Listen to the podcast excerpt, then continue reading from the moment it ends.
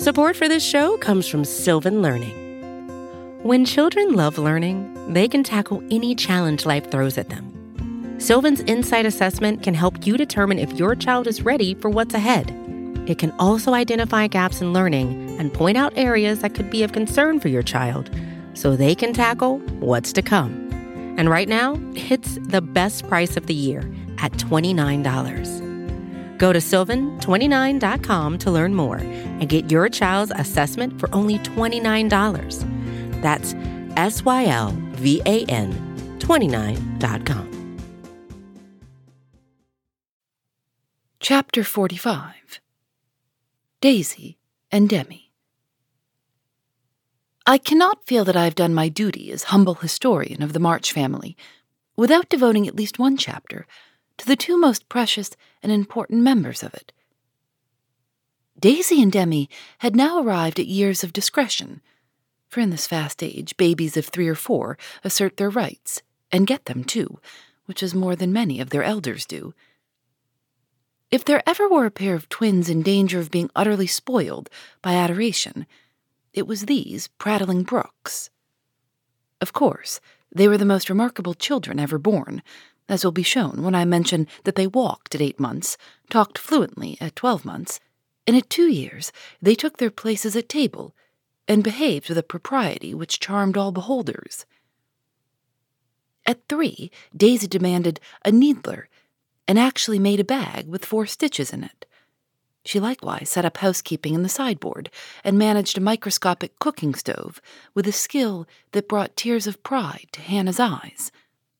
While Demi learned his letters with his grandfather, who invited a new mode of teaching the alphabet by forming letters with his arms and legs, thus uniting gymnastics for head and heels.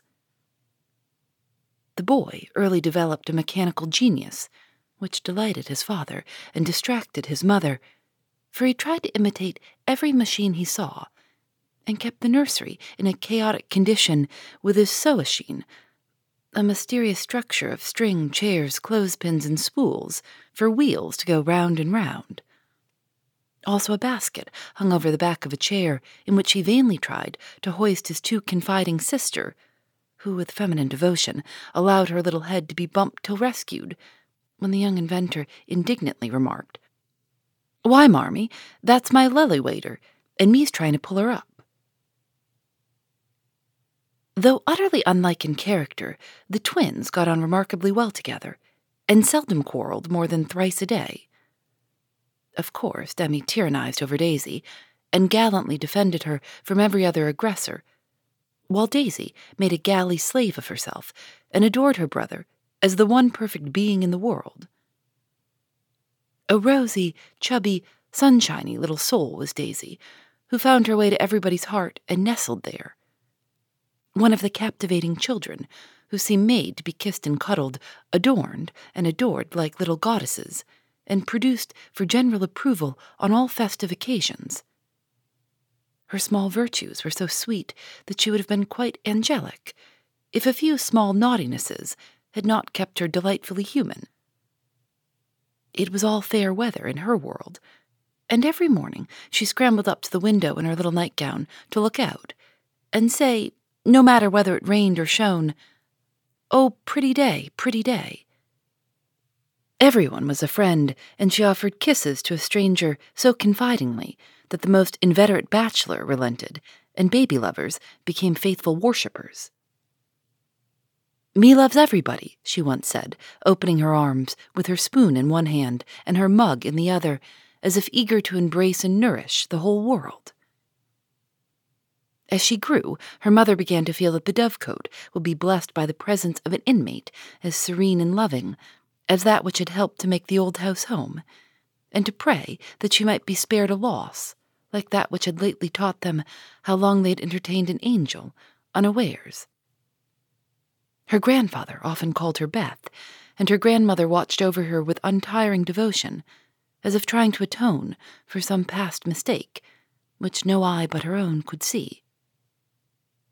Demi, like a true Yankee, was of an inquiring turn, wanting to know everything, and often getting much disturbed because he could not get satisfactory answers to his perpetual, What for? He also possessed a philosophic bent, to the great delight of his grandfather, who used to hold Socratic conversations with him, in which the precocious pupil occasionally posed his teacher, to the undisguised satisfaction of the womenfolk. What makes my leg go, Grandpa? asked the young philosopher, surveying those active portions of his frame with a meditative air, while resting after a go to bed frolic one night. It's your little mind, Demi, replied the sage, stroking the yellow head respectfully. What is a little mind? It is something which makes your body move, as the spring made the wheels go in my watch when I showed it to you. Open me. I want to see it go round. I can't do that any more than you could open the watch. God winds you up, and you go till he stops you. Do I? and Demi's brown eyes grew big and bright as he took in the new thought. Is I winded up like the watch. Yes, but I can't show you how, for it is done when we don't see. Demi felt his back, as if expecting to find it like that of the watch, and then gravely remarked, I guess God does it when I'm asleep. A careful explanation followed, to which he listened so attentively that his anxious grandmother said, my dear, do you think it wise to talk about such things to that baby? He's getting great bumps over his eyes and learning to ask the most unanswerable questions. If he is old enough to ask the question, he is old enough to receive true answers. I'm not putting the thoughts into his head, but helping him unfold those already there. These children are wiser than we are, and I have no doubt the boy understands every word I have said to him. Now, Demi, Tell me where you keep your mind. If the boy had replied, By the god Socrates, I cannot tell, his grandfather would not have been surprised. But when, after, but when, after standing a moment on one leg, like a meditative young stork, he answered, in a tone of calm conviction, In my little belly, the old gentleman could only join in Grandma's laugh and dismiss the class in metaphysics. There might have been cause for maternal anxiety if Demi had not given convincing proofs that he was a true boy as well as a budding philosopher. For often, after a discussion which caused Hannah to prophesy, with ominous nods, that child ain't long for this world, he would turn about and set her fears at rest by some of the pranks with which dear, dirty, naughty little rascals distract and delight their parents' souls. Meg made many moral rules and tried to keep them. But what mother was ever proof against the winning wiles, the ingenious invasions, or the tranquil audacity of the miniature men and women who so early show themselves accomplished, artful dodgers? No more raisins, Demi. They'll make you sick, says Mamma to the young person who offers his services in the kitchen with unfailing regularity on plum pudding day. Me likes to be sick. I don't want to have you, so run away and help Daisy make patty cakes. He reluctantly departs, but his wrongs weigh upon his spirit, and by and by, when an opportunity comes to redress them, he outwits Mamma by a shrewd bargain. Now, you've been good children, and I'll play anything you like, says Meg, as she leads her assistant cooks upstairs when the pudding is safely bouncing in the pot. Truly, Marmee? asked Demi, with a brilliant idea in his well powdered head. Yes, truly, anything you say, replies the short sighted parent, preparing herself to sing The Three Little Kittens half a dozen times over, or to take her family to buy a penny bun, regardless of wind or limb. But Demi corners her by the cool reply. Then we'll go and eat up all the raisins. Aunt Dodo was chief playmate and confidant of both children, and the trio turned the little house topsy turvy. Aunt Amy was as yet only a name to them. Aunt Beth soon faded into a pleasantly vague memory. But Aunt Dodo was a living reality, and they made the most of her, for which compliment she was deeply grateful. But when Mr. Bhaer came, Jo neglected her playfellows, and dismay and desolation fell upon their little souls. Daisy, who was fond of going about peddling kisses, lost her best customer and became bankrupt. Demi, with infantile penetration, soon discovered that Dodo liked to play with the bear man better than she did him. But though hurt, he concealed his anguish, for he hadn't the heart to insult a rival who kept a mine of chocolate drops in his pocket, and a watch that could be taken out of its case and freely shaken by ardent admirers. Some persons might have considered these pleasing liberties as bribes. But Demi didn't see it in that light, and continued to patronize the bear man with pensive affability, while Daisy bestowed her small affections upon him at the third call, and considered his shoulder her throne, his arm her refuge, his gift treasures surpassing worth. Gentlemen are sometimes seized with sudden fits of admiration for the young relatives of ladies whom they honor with their regard. But this counterfeit philoprogenitiveness sits uneasily upon them and does not deceive anybody a particle. Mr. Bhaer's devotion was sincere, however likewise effective, for honesty is the best policy in love as in law.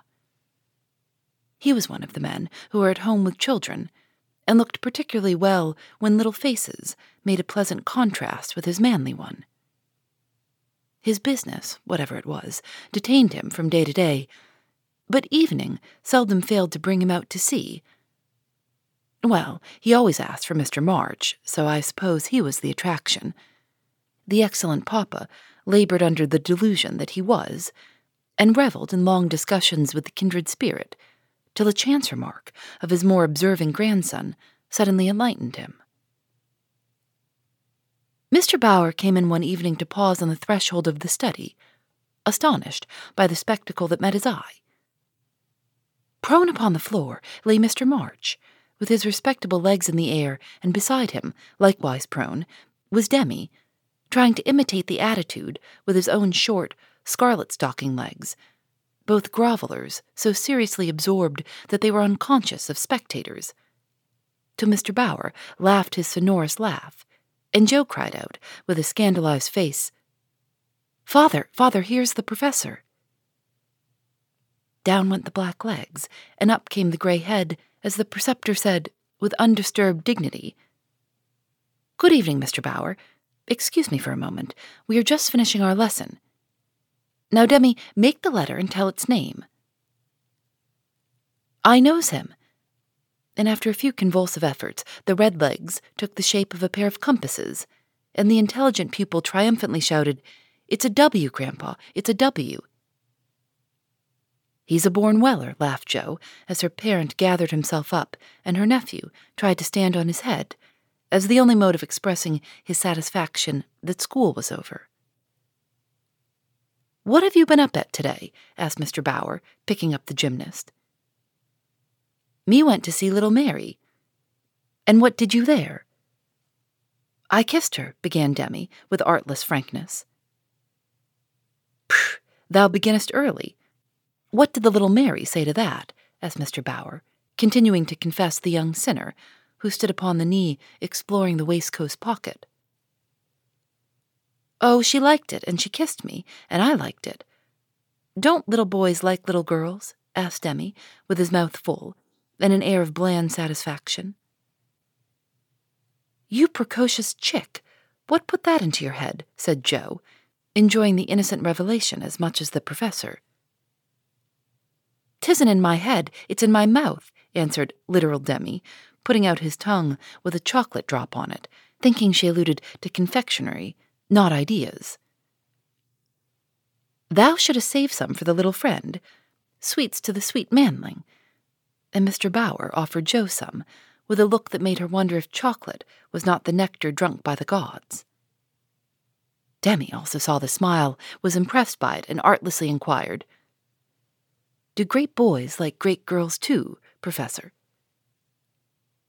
Like young Washington, Mr. Bhaer couldn't tell a lie, so he gave the somewhat vague reply that he believed they did sometimes, in a tone that made Mr. March put down his clothes brush, glance at Jo's retiring face, and then sink into his chair, looking as if the precocious chick had put an idea into his head that was both sweet and sour. Why Dodo, when she caught him in the china closet half an hour afterward, nearly squeezed the breath out of his little body with a tender embrace instead of shaking him for being there. And why she followed up this novel performance by the unexpected gift of a big slice of bread and jelly remained one of the problems over which Demi puzzled his small wits and was forced to leave unsolved forever. Phoebe Reads a Mystery is recorded in the studios of North Carolina Public Radio WUNC.